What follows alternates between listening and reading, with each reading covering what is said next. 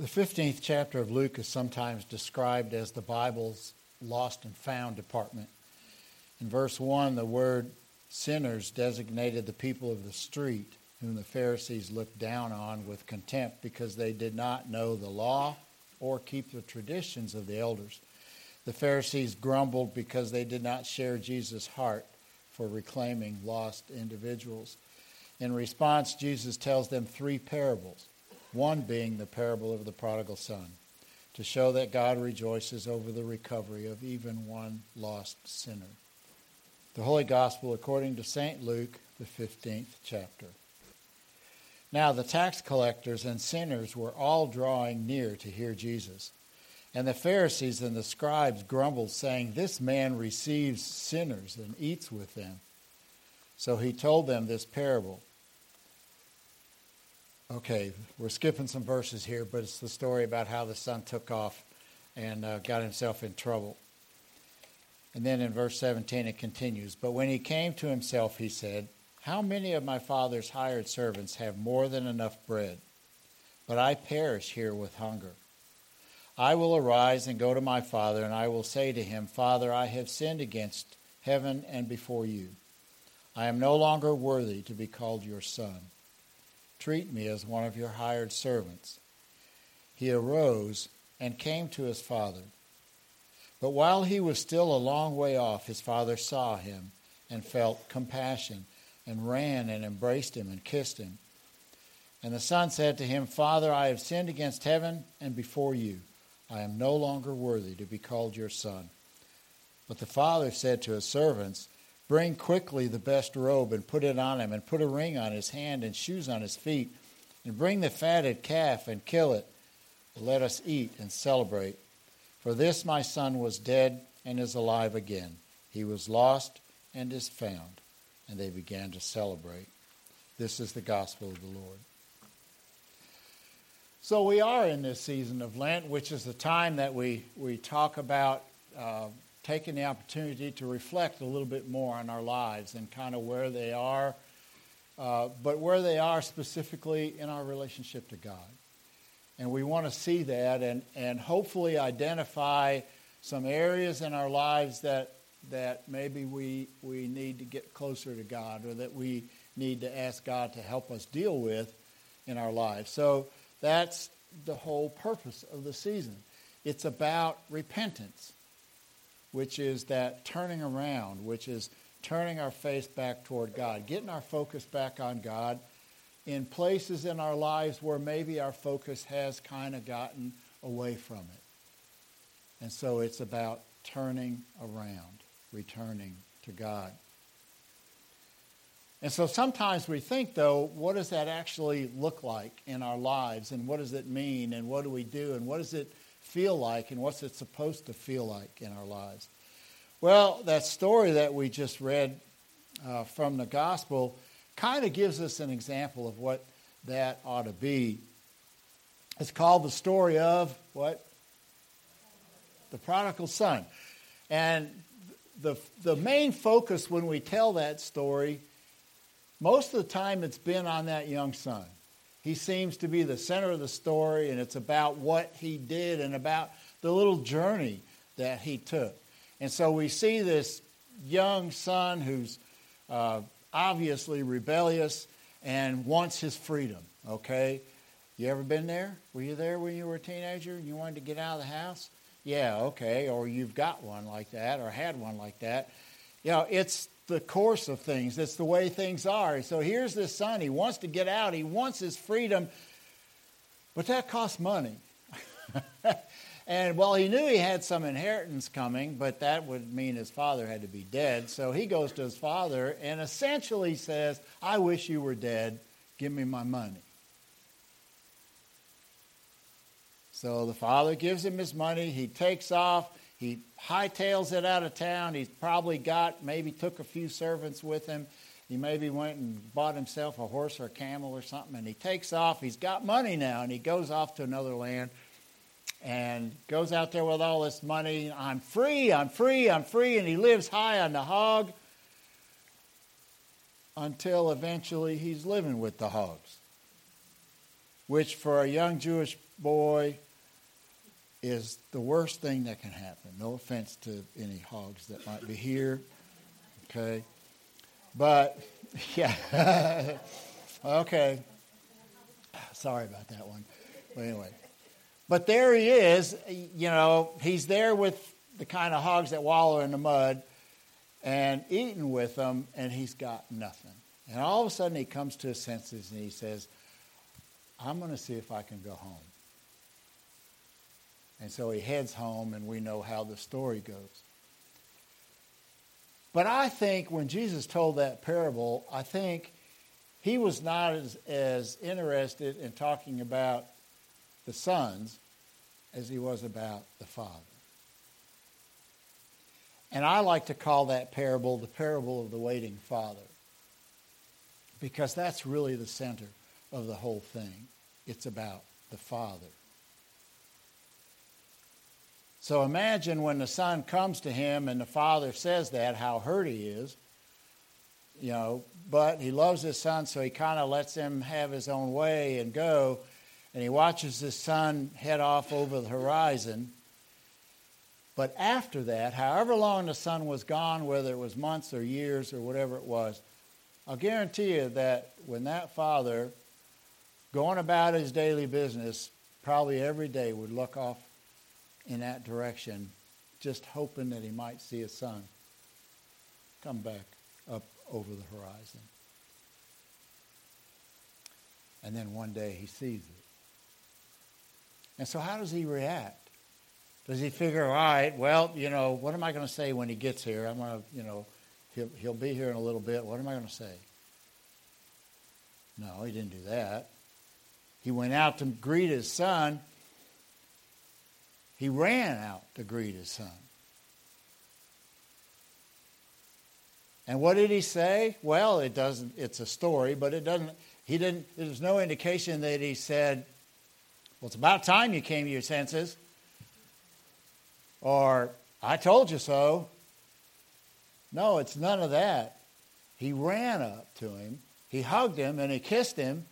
If he said anything, it was, I'm really glad you're home. Oh, you don't have any shoes? Let me get some shoes on your feet. Let me put a good some good clothes on you.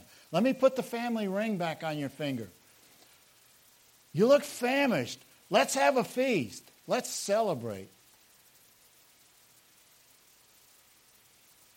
He just welcomed him home. And so they go back, and then the celebration begins. What an amazing story. What an amazing father. Well, Lent is kind of about God waiting for us. Because you and I have probably all been something like that young son at some point. I know I have. And I dare say you have too. And it may have been a period in your life when your focus wasn't on God, when you were turned a different way than looking at God. Or it may have been a day in your life, or it may have been a few hours in a day. But we've all been there where we have been focused on something, usually ourselves, but something other than God, when we have been turned away from God.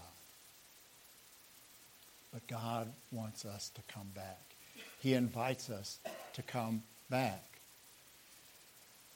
If you look through the minor prophets, in the Old Testament, you'll hear it over and over and over again about how God longs for our return and wants us back. Just one example is from Joel, where he says, Return to the Lord your God, for he is gracious and compassionate, slow to anger, and abounding in love. And God longs for us to return. He anxiously waits, looking over at the horizon to see are we going to turn around? Are we going to come back? And what is it that makes him wait so eagerly for us? Is it because he wants to tell, tell us, I told you so? Is it because he wants to tell us, You never should have gone off. Is it because he wants to punish us? Is it because he wants to bring to us that sentence of death that we really deserve? You know, when that son in the parable, when the son returned to his father, by law, he should have been put to death. That was the law. So is that why God eagerly waits for us to come back after we mess up and go off someplace? No. He waits with grace and compassion for us. But why does he do that? It's because of what Christ did. Because we've been reconciled to God. The relationships with God's been restored because of what Christ did. Christ laid the groundwork for that new relationship by paying that penalty, by hearing the I told you so's, by carrying the weight of our guilt on himself when he went to the cross, and then suffering the penalty, that ultimate penalty for us running away. He suffered the penalty, which was death. And once that was done, then God can stand there knowing that he, no, he doesn't need to bring any judgment against us if we're in Christ. God stands there with his arms wide open and says, Come on back. I'm waiting for you because I care about you. And then God reconciles us to him. Okay, the problem wasn't with him, it was with us. So he reconciles us to him, and as the one lesson said today, not counting our sins against us. They just don't count anymore because of what Christ did. And it's a whole new relationship. It's not like the relationship when the father saw his saw the backside of his son as he heads over the horizon and seeing his own reflection in the son's rearview mirror. It's not like that. It's like when the son comes back full in the face. That kind of relationship and that kind of openness and that kind of accept, acceptance. And as he comes back, the father if there was any anger, and certainly there was hurt, none of that is there. It's all joy and rejoicing. And you can see that in the way that waiting father ran out to his son. Well, we have a running God too, that when we turn toward him, then he runs to us. He runs to us and he puts his arms around us and he says, you look famished. Let me feed you. Let me clothe you. Let me give you the ring that says you're part of my family again. That's how it is with us. And so, whether we are or have been uh, at a time in our lives where we were focused on something besides God, or whether we have those times of the day that we do that, God is always there, that when we realize and turn our focus back to Him, He's there saying, Welcome back. Welcome back. And then Paul tells us now that we are Christ's ambassadors, that God is making his appeal through us. Well, what appeal is that? Well, it's the same thing as Joel said. It's an appeal to the world, world to come back to me, to return to me.